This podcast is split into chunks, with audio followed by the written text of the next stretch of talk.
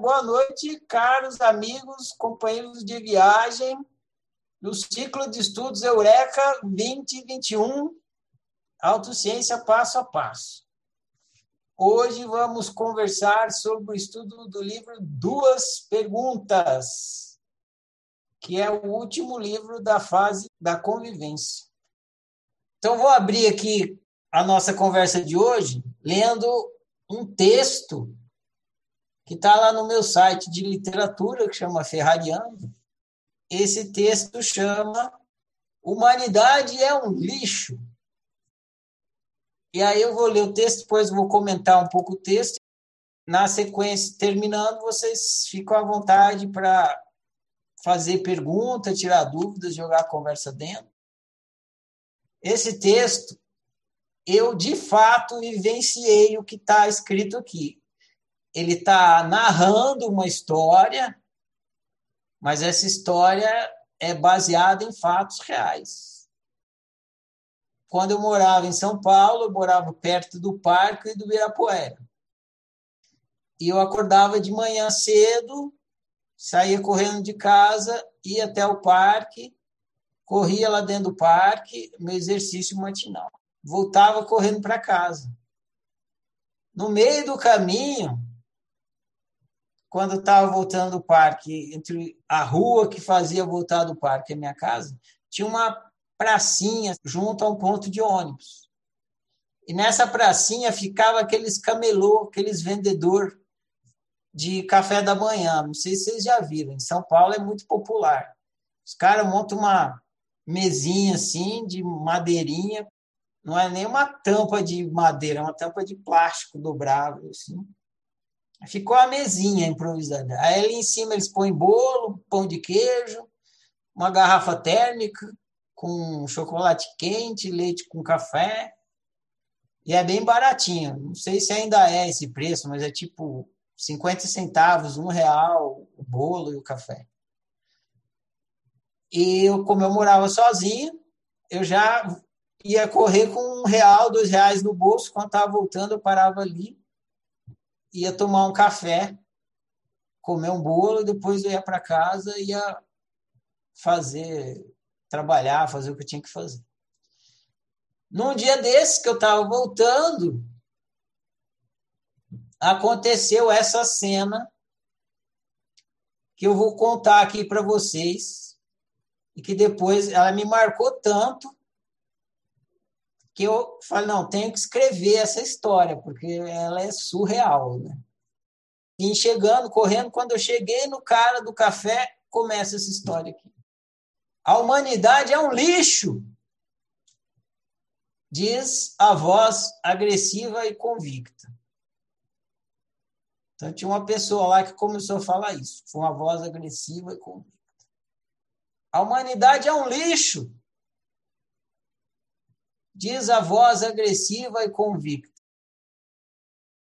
Olho para trás a fim de reconhecer o autor e tentar entender o motivo. A humanidade é um lixo, ele repete. Investigo o dono da frase de cima a baixo. Sua pele é encardida. Usa um bigode de bang bang totalmente fora do horário nobre. Veste um pijama estampado de sujeira. Calça as mesmas havaianas das top models, mas desfila sem nenhum charme. Então era, sabe, o visual de um mendigo. A humanidade é um lixo, ele diz novamente. O sujeito sujo está ao lado de um camelô que vende café da manhã por um real, bolo e chocolate quente. Não está pedindo comida. Está olhando para uma mulher que parou ali. A humanidade é um lixo. Ele insiste em dizer, olhando para a mulher. A mulher permanece tranquila, não o recrimina. Frustrado com a falta de reação da mulher, ele direciona sua afirmação para o camelô. A humanidade é um lixo e eu tenho pavor de mulher. O camelô faz cara de pois é. Pois é? O sujeito sujo volta a falar para a mulher. A humanidade é um lixo e eu tenho pavor de mulher. A frase é o refrão de uma ferida aberta. Talvez a mulher sinta a mesma dor. Talvez o que está saindo da ferida dele entra na ferida dela como uma transfusão de traumas, como um abraço de duas pessoas sem braços. Mas por que o camelô não dá logo um fim no sujeito que está espantando a freguesia? Por que a mulher não vai embora? Por que a humanidade é um lixo? Por que parte de mim concorda? Por que outra parte discorda? E pior, por que o sinal abriu e eu continuo assistindo a cena? A humanidade é um lixo, ele persiste. A mulher esfrega as pálpebras. O camelô retira um guardanapo de papel do saquinho de supermercado entrega para ela enxugar as lágrimas. Então, a mulher começou a chorar, né? O cara foi lá e entregou um guardanapo para ela. O sujeito sujo se cala. Talvez esteja com vontade de dizer algo. Qualquer coisa, além daquela frase que já não faz mais sentido. Só que ele não sabe falar. Só sabe gemer, feito animal. Então, o sujeito sujo se aproxima do cesto de lixo pega o guardanapo molhado de lágrimas que a mulher jogou ali e põe na boca, feito hóstia. A mulher abre um sorriso na contramão da rotina. Passa os dedos úmidos na cabeça encardida do sujeito e desaparece dentro de um ônibus lotado. A humanidade é um luxo, eu penso. Fim da crônica. Agora eu vou comentar a crônica para vocês. Vocês entenderam, né? Então, o cara chegou lá, estava gritando e tal. Aí teve esse lance aí com a mulher. A comunicação é um luxo Nenhum outro ser que conhecemos tem a capacidade de se comunicar com tamanha riqueza como o ser humano. Vocês já observaram isso? E já pensaram nisso? Nenhum outro ser que conhecemos tem a capacidade de se comunicar com tamanha riqueza como o ser humano.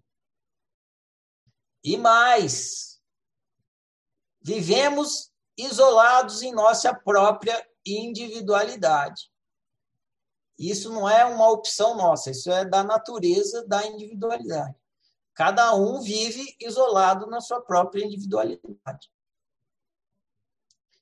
Nenhum ser tem como acessar a individualidade do outro. Nenhum ser tem como conhecer o outro diretamente. Ninguém consegue acessar você diretamente igual você faz. Mas, através da comunicação, chegamos muito próximo disso. Então, a gente não consegue acessar o outro diretamente, mas através da comunicação, a gente chega bem perto de conseguir acessar o outro. A comunicação é nossa hóstia. É através da comunicação que nós nos ofertamos uns aos outros. Já pensaram nisso? O que, que a gente faz o dia inteiro na internet? Compartilhar. O que, que é compartilhar? Dar um pedaço de você para o outro. É através da comunicação que nós nos ofertamos uns aos outros. É através da comunicação que executamos a Eucaristia, ou seja, a comunhão. Eucaristia significa comunhão. Então, o que é comunhão? Compartilhar. É o que a gente faz o tempo todo. E a gente faz através da comunicação. E mais, é a comunicação que humaniza os seres humanos. Uma pessoa é apenas um sujeito, quase que um objeto, até que, através da comunicação, ele nos conta das suas dores, das suas alegrias, dos seus medos, dos seus anseios, dos seus valores, das suas crenças, etc. É através do milagre da comunicação que transformamos o outro em uma pessoa. E que nos transformamos em uma pessoa para o outro. Então, quando a gente comunica o que está na gente para o outro, a gente dá a oportunidade do outro ver na gente uma pessoa, o ser que nós somos. E vice-versa. E mais. Tem mais, Tem mais. Não existe empatia sem comunicação. E não existe boa convivência sem empatia. Aqui eu vou dar a definição do dicionário de empatia para você. Empatia, ação de se colocar no lugar de outra pessoa, buscando agir ou pensar da forma como ela pensaria ou agiria nas mesmas circunstâncias. Então, empatia é se colocar no lugar do outro. Então, não existe empatia sem comunicação. Como você vai se colocar no lugar do outro se você não conhece o outro? Para conhecer o outro, você precisa se comunicar com ele. E não existe boa convivência sem empatia. A humanidade é um luxo. A comunicação é um luxo que saibamos aproveitar esse luxo ao invés de desperdiçá-lo e jogá-lo no lixo. Que façamos cada vez melhor uso da natureza humana e da comunicação. Todos ganhamos com isso, tanto em bem viver como em boa convivência. Então é isso essa foi a minha introdução aqui para vocês de que a humanidade é um luxo e a comunicação também. Acho que vocês entenderam o porquê dessa introdução, né? Então, a partir de agora, quem quiser tirar dúvidas, conversar qualquer assunto, fazer pergunta, um, dois, três, já. Ferrari, é, com relação a esse livro último agora, com relação à pergunta você é livre, eu não entendi muito bem. Você podia me explicar um pouquinho melhor, assim? O que acontece é o seguinte: a segunda pergunta, que é você é livre, a resposta é sim e não. E aí, como é que pode ser sim e não? E aí, o livro está explicando como é que pode ser sim e não. A explicação que está no livro é uma explicação não tão, digamos assim, aprofundada como já foi feita em outro momento. E que outro momento foi feita essa explicação? No livro Livre Clique. Quando a gente leu o livro Livre Clique, a oficina explicou a diferença entre liberdade e livre-arbítrio. E aí lá está explicado que liberdade é limite e que liberdade não é livre-arbítrio, e arbítrio é optar, arbítrio é sempre 100%. Então, você é livre assim e não por conta disso, porque a palavra livre e liberdade, ela aponta para duas coisas. Ela aponta tanto para a questão da liberdade, como para a questão do arbítrio. Então, você é livre na questão do livre arbítrio. Você tem livre capacidade de opção, de optar, de decidir. Então, essa é a sua liberdade, que significa que você não tem obrigação.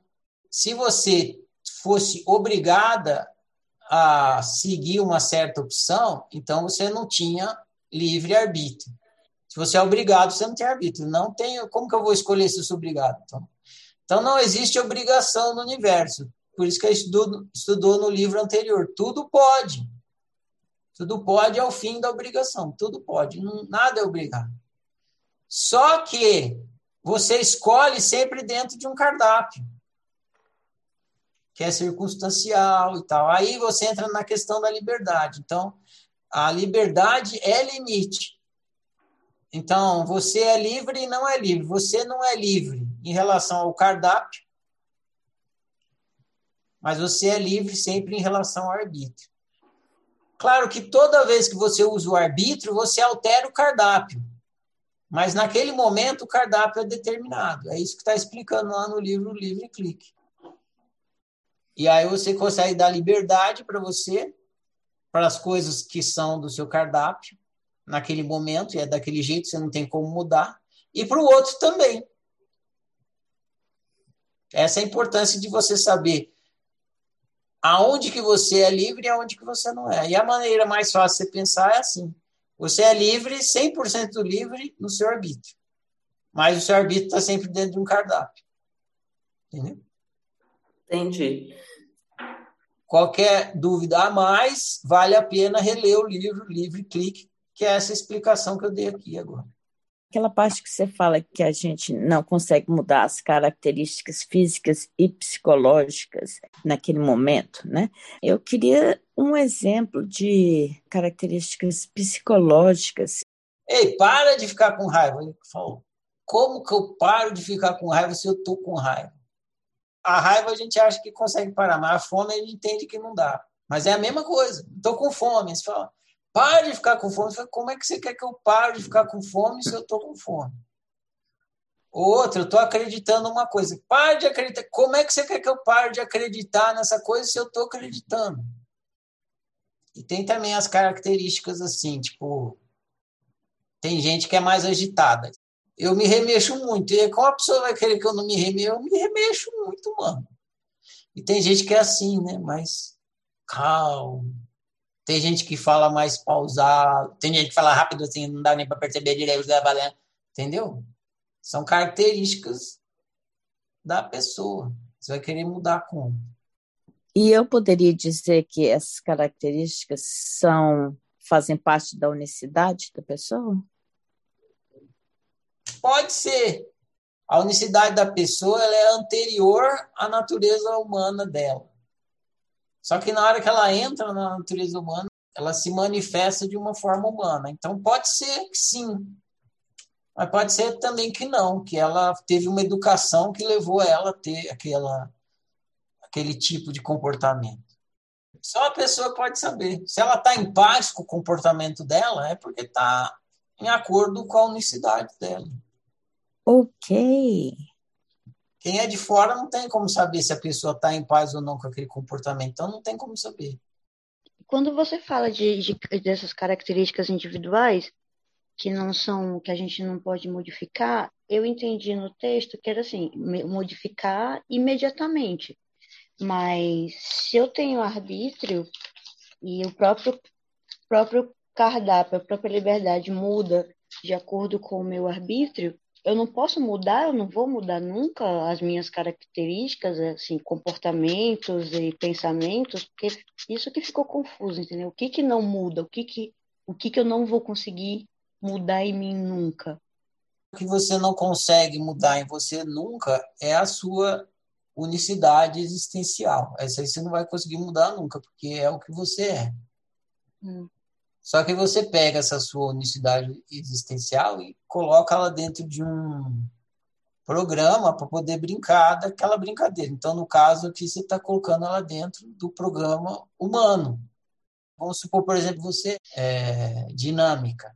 Você pode ser dinâmica sendo uma médica, você pode ser dinâmica sendo uma jogadora de basquete, você pode ser dinâmica sendo um, uma palestrante, você pode ser dinâmica sendo, entendeu? Você pega essa coisa que é intrínseca sua e vai colocando ela em formatos possíveis do cardápio humano. Agora, o que é intrínseco seu, da sua necessidade, aí você não vai conseguir mudar.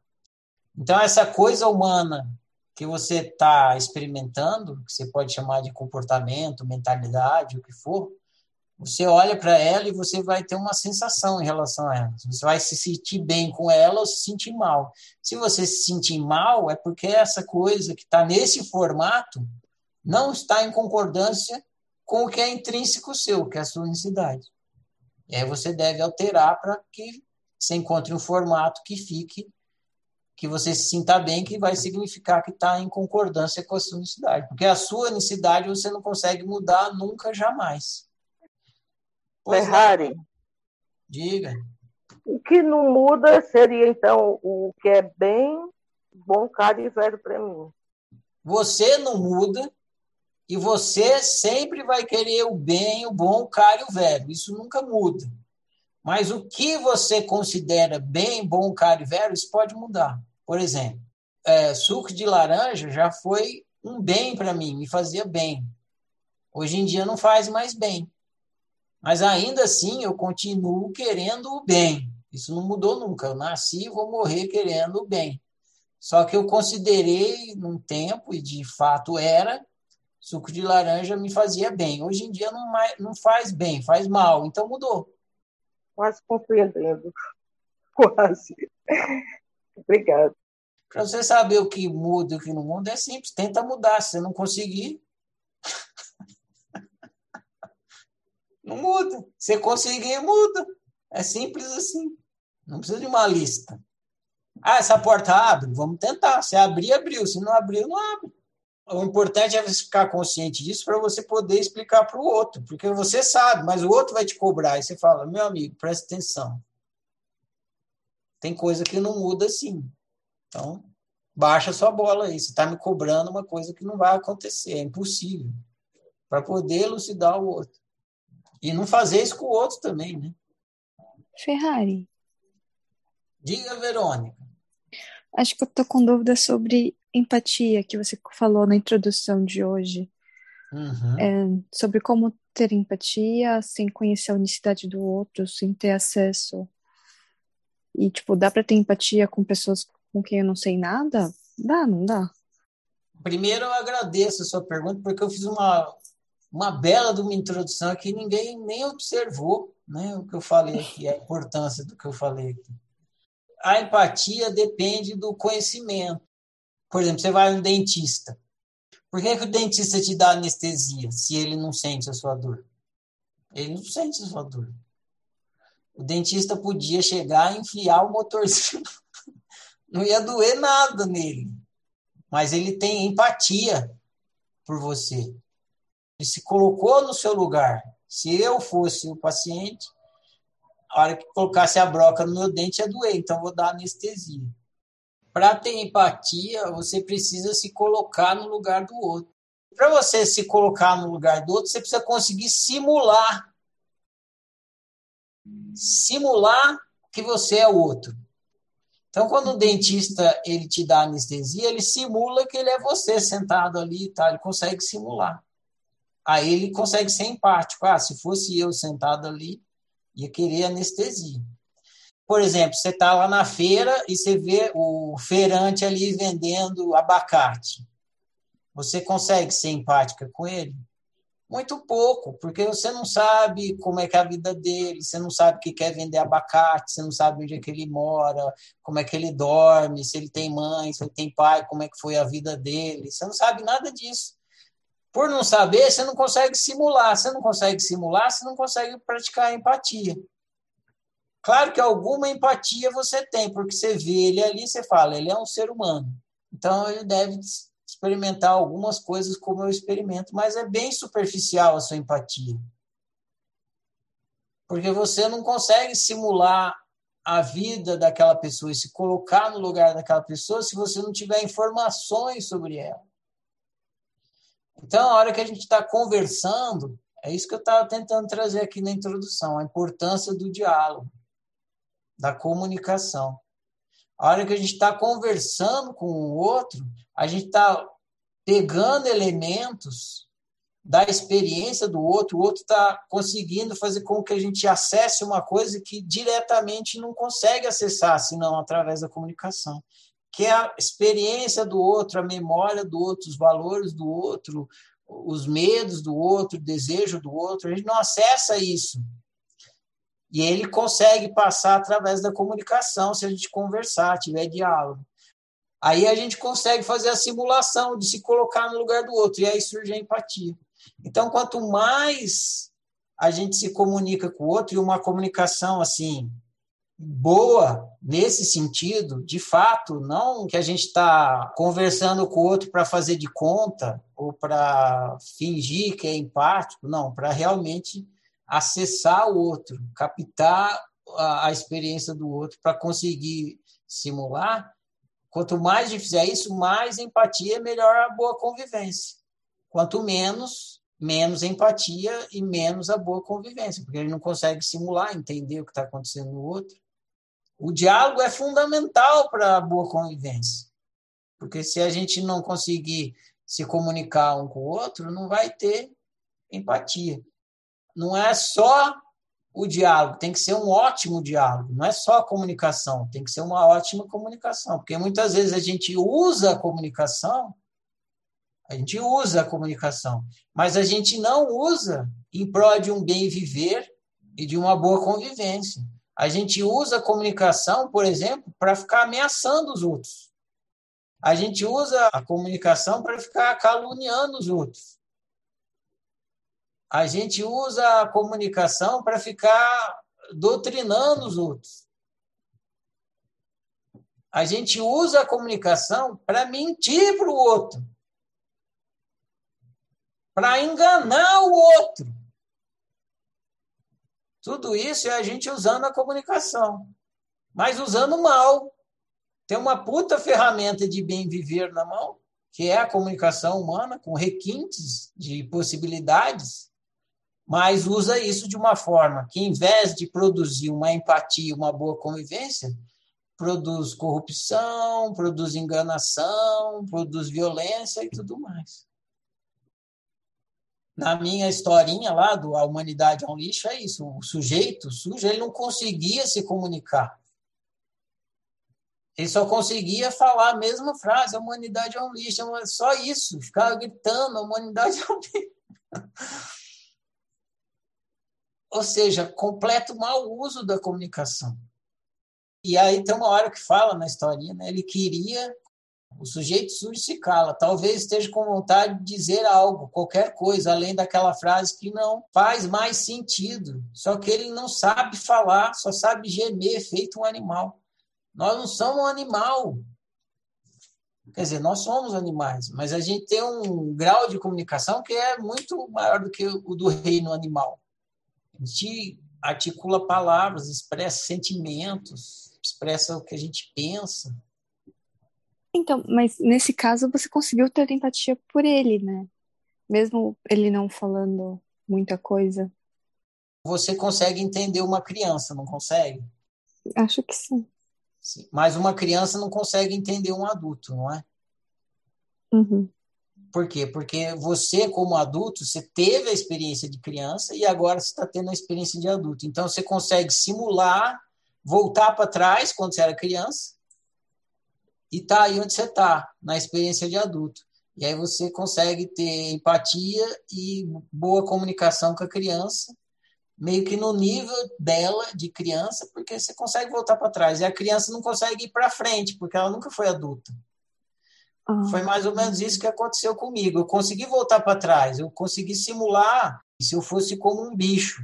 Quando a gente é criança, a gente só grita também, só geme, não consegue se comunicar eu me imaginei sentindo o sofrimento que ele estava sentindo ali, de ser um cara sujo no meio de um mundão ali, além da situação precária dele, devia ter outros sofrimentos envolvidos, e não conseguindo se comunicar. Eu consegui imaginar uma pessoa que não consegue se comunicar, e aí eu tive empatia pela falta de capacidade de comunicação que ele tinha.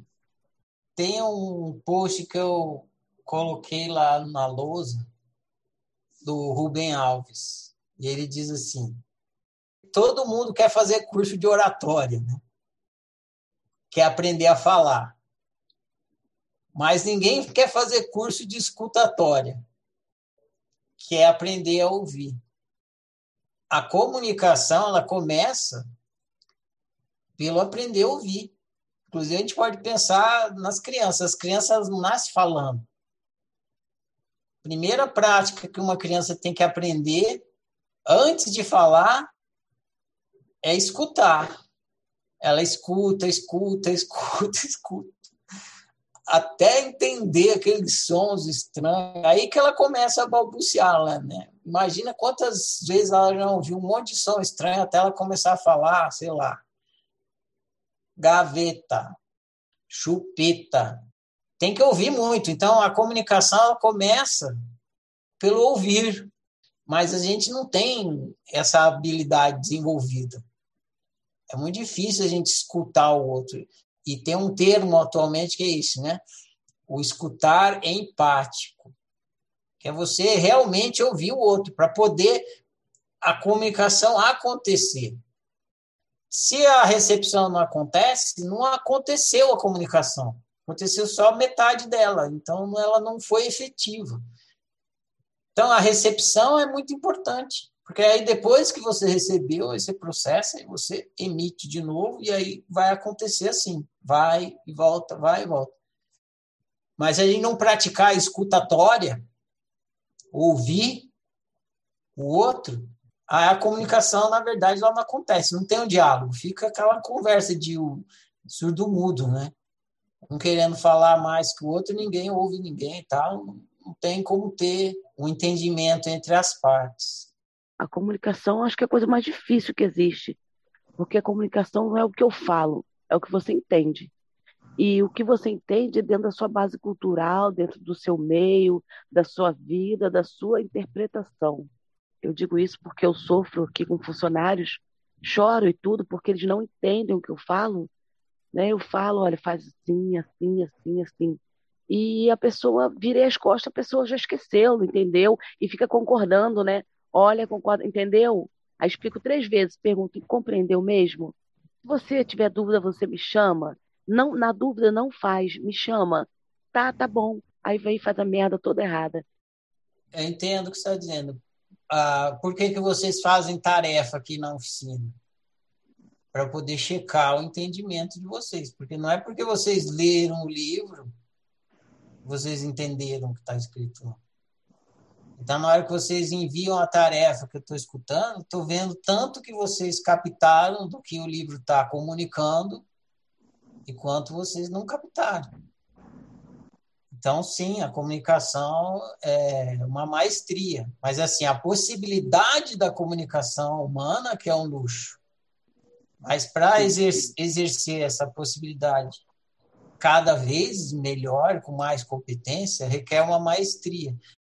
O emissor tem que ter maestria na emissão. Mas o receptor tem que ter maestria na recepção também.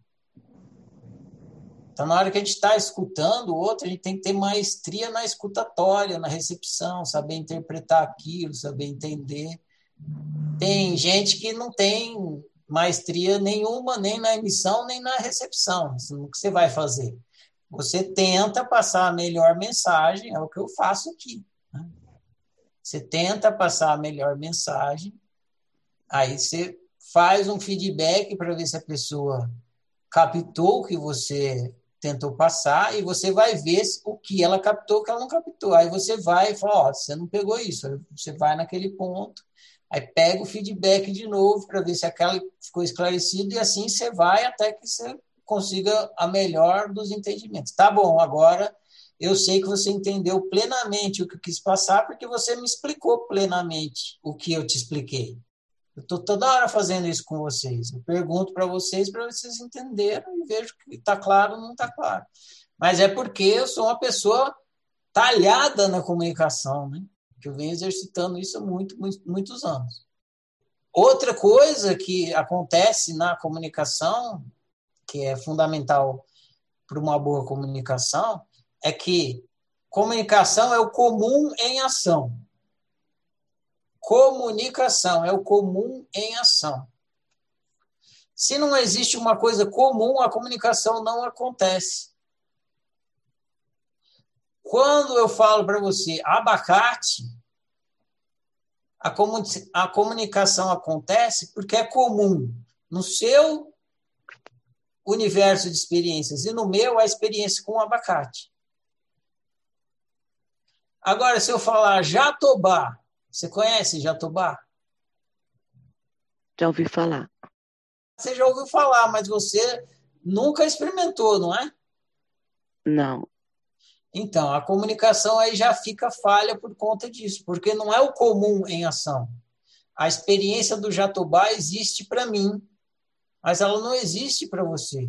Então, se eu começo a falar da textura gosmenta do jatobá e não sei o que, que gruda nos dentes, e aquele caroço, aquela casca grossa, dura de quebrar, você fica assim meio no ar. Por quê? Porque é uma experiência que eu tenho e você não tem. Então, a comunicação, muitas vezes, ela falha porque a pessoa que está recebendo a informação que você está passando não tem a experiência que você tem. E enquanto ela não tiver essa experiência, não adianta. Tem um outro exemplo que eu gosto de contar, uma historinha assim. Eu trabalhava num, numa firma e nessa firma que eu trabalhava, o filho do dono trabalhava também. Tinha uns momentos assim na, que a gente não estava trabalhando e que eu ficava tocando violão na firma. Eu levava o violão, deixava lá na firma. Aí estava no horário antes do almoço, depois do almoço, ou um horário que não estava fazendo nada, eu ia para um quartinho que tinha lá, pegava o violão, ficava tocando, esperando chegar o serviço, porque não tinha serviço. E o filho do dono gostava de música, então ele ficava sempre vinha conversar comigo porque ele via tocando violão. Ele era jovenzinho, bem jovenzinho, ele gostava só de rock pesado. E aí ele reclamava que o pai dele ouvia música de dor de cotovelo e dor de corno. Ah, meu pai fica com aquelas músicas, dor de cotovelo, dor de corno. É, que era o quê? Roberto Carlos, é, Maria Bethânia, essas coisas. Para ele era tudo música ruim, de dor de cotovelo, de velho e tal. E ele não gostava, não entendia, e meio que censurava o pai dele. E ele vinha conversar comigo, perguntava se eu gostava. Eu falava, eu gosto de tudo quando é de música. Aí ele falou assim: é, mas mesmo essas músicas de corno e tal, de, de dor de cotovelo? Aí eu falei assim: rapaz, você já beijou uma menina na sua vida? Ele falou: não. Era bem jovenzinho. Você já ficou apaixonado? Não. Você já levou um pé na bunda? Não. Então, mano, como é que você vai entender a dor de corno do seu pai? Entendeu? Então, ele não tinha essa experiência de dor de corno. E quando o pai dele ou a música falava de dor de corno, ele não conseguia entender, não conseguia digerir aquilo. Então, na comunicação, muitas vezes ah, o problema é que você está tentando comunicar uma coisa, mas essa coisa que você está com, tentando comunicar não é comum. Entendeu? Um caso na oficina. Quando eu falo da parte existencial, ninguém entende. Por quê?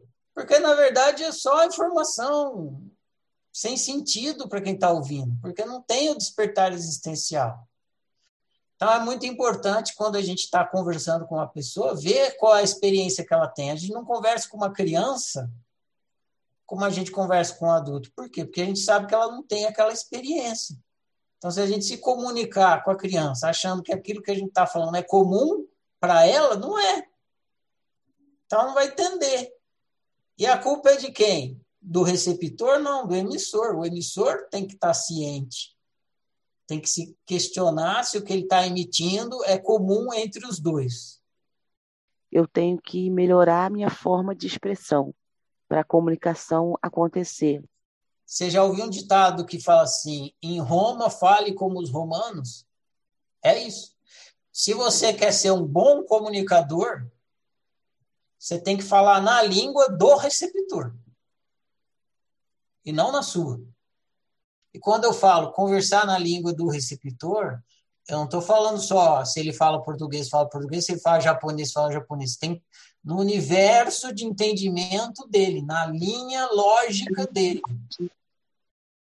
Agora, como é que você faz para entender a língua do seu receptor, o universo de entendimento, de raciocínio dele? Aí entra isso que você falou. Você tem que ouvir, ouvir, ouvir, ouvir, ouvir o seu receptor para entender o tipo de mentalidade que ele tem, como é que ele pensa, e aí conseguir falar na língua dele. Dá muito trabalho isso, né? Muito. Dá, mas vale a pena, porque finalmente você vai conseguir ter uma boa convivência, comunicação e boa convivência. Se você não compreende o outro, o problema é seu, porque você quer se comunicar, então o problema é seu. Você tem que ouvir, né? Foda. Exato, é assim mesmo, é sempre assim, problema de cada um. Agora, se você é um emissor e você quer ser entendido, problema seu se comunicar bem, se expressar bem e falar na língua que ele vai entender. Se eu chego lá no Japão, quero falar português e quero ser entendido, problema meu, porque eu não vou ser entendido. Lá no Japão tem que falar japonês. Muito surreal. Estou aqui tentando alocar, né? A, a, minha funcionária e tal, estou aqui. Como que ela faz? Ela realmente não entende o que eu falo. E eu falo de forma que eu estou falando, assim, para mim é natural. Mas eu, eu já vi que ela não entende o que eu falo. O patrão chama o funcionário para conversar porque ele quer entender o funcionário, porque se o funcionário não fizer as coisas direito, o patrão que se prejudica o negócio dele não anda do jeito que ele quer. Então, ele tem que trazer os funcionários para conversar, para entender o que está acontecendo com o funcionário, para poder fazer o negócio dele andar. Aí o funcionário, ele entra para conversar com o patrão, já entra de joelho, cabeça baixa. Por quê? Ele vai levar um rala, vai perder o emprego se ele falar alguma merda.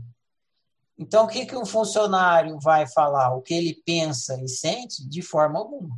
Ele vai falar o que o patrão quer ouvir. Então, se o patrão perguntar assim, você entendeu?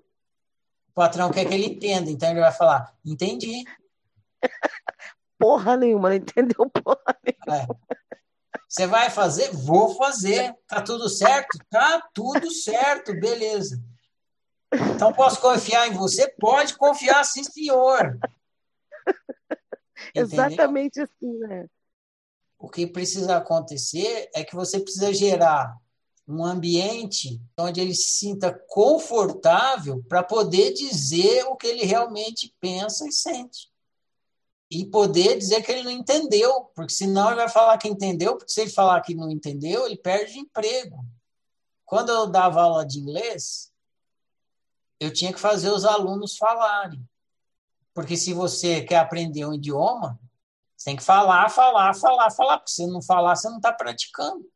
Só que o aluno ele se sente envergonhado de falar, porque ele vai falar, ele vai falar errado, ele vai falar besteira, é, todo mundo vai rir da cara dele, principalmente em sala de aula. Um aluno vai falar uma coisa, todo mundo ri e chama ele de, de besta, de retardado. Aí aquele aluno nunca mais na vida vai abrir a boca. E se ele não abrir a boca, ele não vai praticar. Se ele não praticar, ele não aprende. E se eu chegar para esse aluno que não está falando e falar, fala, desgraçado, fala, mano, fala, abre a boca. Você acha que ele vai falar? Aí que ele não fala mesmo. Quando você quer levar uma pessoa a falar, você tem que preparar o ambiente para deixar ela confortável suficientemente para falar. A pessoa tem que se sentir segura eu posso falar qualquer besteira aqui que está tudo bem. O seu comportamento perante o que a pessoa faz e o ambiente que você vai gerando, tudo isso vai criando a possibilidade da comunicação franca e empática. Isso, patrão e funcionário, mas a mesma coisa com pai e filho. Seu pai quer, quer dialogar com você.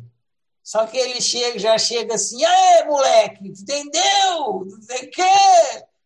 Que, aí, como que você vai falar para o seu pai o que você está pensando e sentindo? Nunca que você vai falar. Conversa Acabou. comigo! Conversa comigo! Não vai conversar. Marido e mulher, mesma coisa. Marido e mulher, mesma coisa. Então, precisa ter esse tato aí, essa competência em fazer com que a, a boa comunicação possa acontecer, senão não acontece. Para variar, né? Lendo livro aí de desenvolvimento de, de mãe. E aí, bem sobre isso também, como é importante o papel da mãe. Diz bem sobre isso, tipo, se vai a criança conversar, e a gente meio que já tem tudo pronto, ah, é só você fazer assim, é só você fazer assado. E aí eu comecei a me perceber, eu disse, nossa, como eu tenho que mudar, sair do meu papel de, ah, eu acho que eu sei, para escutar. E como está sendo muito bom, muito bom mesmo. Assim, por mais que a criança que diga assim, ah, a gente sabe, não, mas eles têm o saber deles, assim. E eles sabem expressar, é só a gente ficar ouvindo. E aí, outro dia ele chegou reclamando de um acontecimento lá na escola. E aí, me doeu, né? Aí eu disse, olha, nossa, eu também, quando passei por isso não gostei, mas como que você está se sentindo? O que, que você espera? Como que você quer que eu te ajude?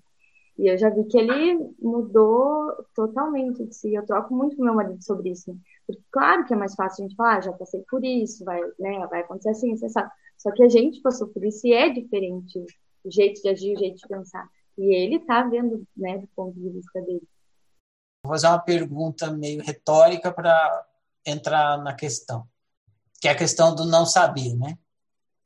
Não ficar numa postura de que eu sei e se colocar numa postura de eu não sei. Sair da postura de autoridade. O que, que a gente sabe da experiência do outro? O que a gente supõe, né? Supor é saber? Ah, não sabe nada. Essa é a posição de não sei.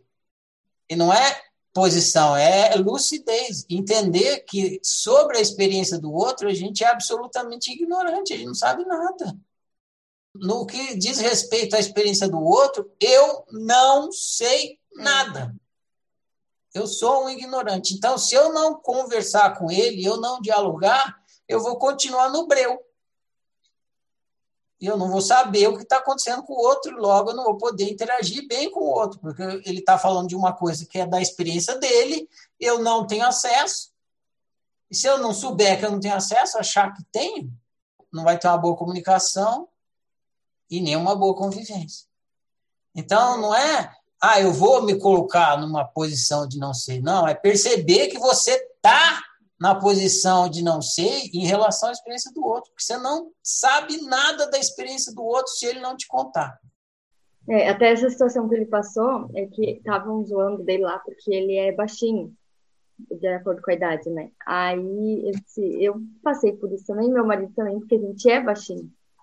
E aí eu fiquei assim, nossa, tão cedo, ele tem seis anos e já tá passando por isso. Eu disse, eu meu marido, a gente passou por isso lá, no, quase no ensino médio. E agora ele está no primeiro ano. Eu disse, mas enfim, né? Vamos conversar. A gente explicou para ele a questão da genética, né? Dele, não, mas eu sei disso, que eu não gosto que me chamem de bebê. E os meus amigos estavam me chamando de bebê, e eu bebê eu não sou, por isso eu chorei. Aí eu disse, primeiro, né, eu elogiei, ele disse, nossa, que bom que você falou. Porque eu vi que ele estava assim, ansioso, assim. Aí eu disse, que bom que você falou, né? Já não guardou. Era uma coisa que estava mexendo com ele. Aí eu disse, mas você se importa de você ser baixinho? Dele, não, eu sei que eu sou, porque você e o pai também são, tal. Dele, mas bebê, eu não sou. Aí eu disse, é, pois é. Nesse caso aí, você tem que funcionar como um terapeuta da pessoa, no caso, terapeuta de uma criança. E o que você vai fazer, na verdade, é um diário da consciência. Ela te conta um fato, mas você tem que saber que o que está fazendo ela sofrer não está no fato. Está por trás do fato. É, então aí você precisa investigar a história infeliz que ele vai te contar, aí depois investigar como que ele gostaria que fosse, que é a história feliz, para fazer o contraste e explicar para ele o passo 3, que seria fazer análise para ele, que ele não tem capacidade de análise ainda. e concluir se ele está no altruísmo ou não, mas sem falar essas palavras para ele e mostrar, para ele poder sair. O mesmo trabalho que você faz no Eurecário, você tem que fazer com seu filho. Muito bem. Eu vou falar umas coisinhas aqui para a gente concluir. Se você não se comunicar com o outro, se você viver na suposição, que nem o livro dos Perguntas está falando, você não vai conviver com o outro. Você vai conviver só com a sua idealização de outro, né? o que você supõe que é o outro, o que você gostaria que o outro fosse, mas você não vai conviver com o outro. De fato, o outro, tal como ele é. É comum a gente reclamar de solidão, né? Mas se você não convive de fato com o outro, você já vive sozinho. E você vai viver sozinho a sua vida inteira, porque na verdade você não está interagindo com o outro. Se você pratica o altruísmo submisso, que é a mentira, você se sente sozinho, porque você não pode ser você com o outro. Então você fica naquela solidão de ser você, mas ninguém te conhece, porque você não se permite ser você. Se você pratica o altruísmo impositivo, a solidão é de que você nunca acessa o outro de verdade. O outro não vai ser o que ele é, porque a primeira coisa, vez que ele for ele mesmo, você dá uma bolacha nele. Aí você acha que ele vai ser espontâneo com você? Aí você vai se sentir sozinho, porque na verdade a pessoa vai ficar fingindo, né? Você está obrigando ela a ir para o altruísmo submisso, fingindo que ela é alguma coisa para poder estar tá ali convivendo com você. Então, Final das contas, se você não pratica as duas perguntas, o que acontece é que você vive uma convivência sem convivência. Você convive, mas não convive. Você interage, mas não tem um e outro ali. É tudo mentira, farsa, faz de conta, jogo de controle. Aí acaba perdendo o melhor da brincadeira da coletividade. Né? Podia morar sozinho numa caverna. Então, né? o bom da coletividade é poder interagir com os diferentes e tal. Então, eu deixo aí essa reflexão final para vocês. Então é isso, gente. Foi muito bom conversar aqui com vocês, né? a comunicação. Vou falar a declaração e fica encerrado. Eu honro e celebro eu, eu honro e celebro você, eu honro e celebro nós. Eu honro e celebro a minha diferença, eu honro e celebro a sua diferença, eu honro e celebro a nossa diferença. Eu sou outro você, você é outro eu, nós somos todos e cada um. Por isso, toda forma de exclusão, desrespeito que em mim chega, de mim não passa. Eu sou por minha unicidade, eu sou por sua unicidade, eu sou por nossa unicidade. Que o meu viver confirme as minhas palavras e assim seja.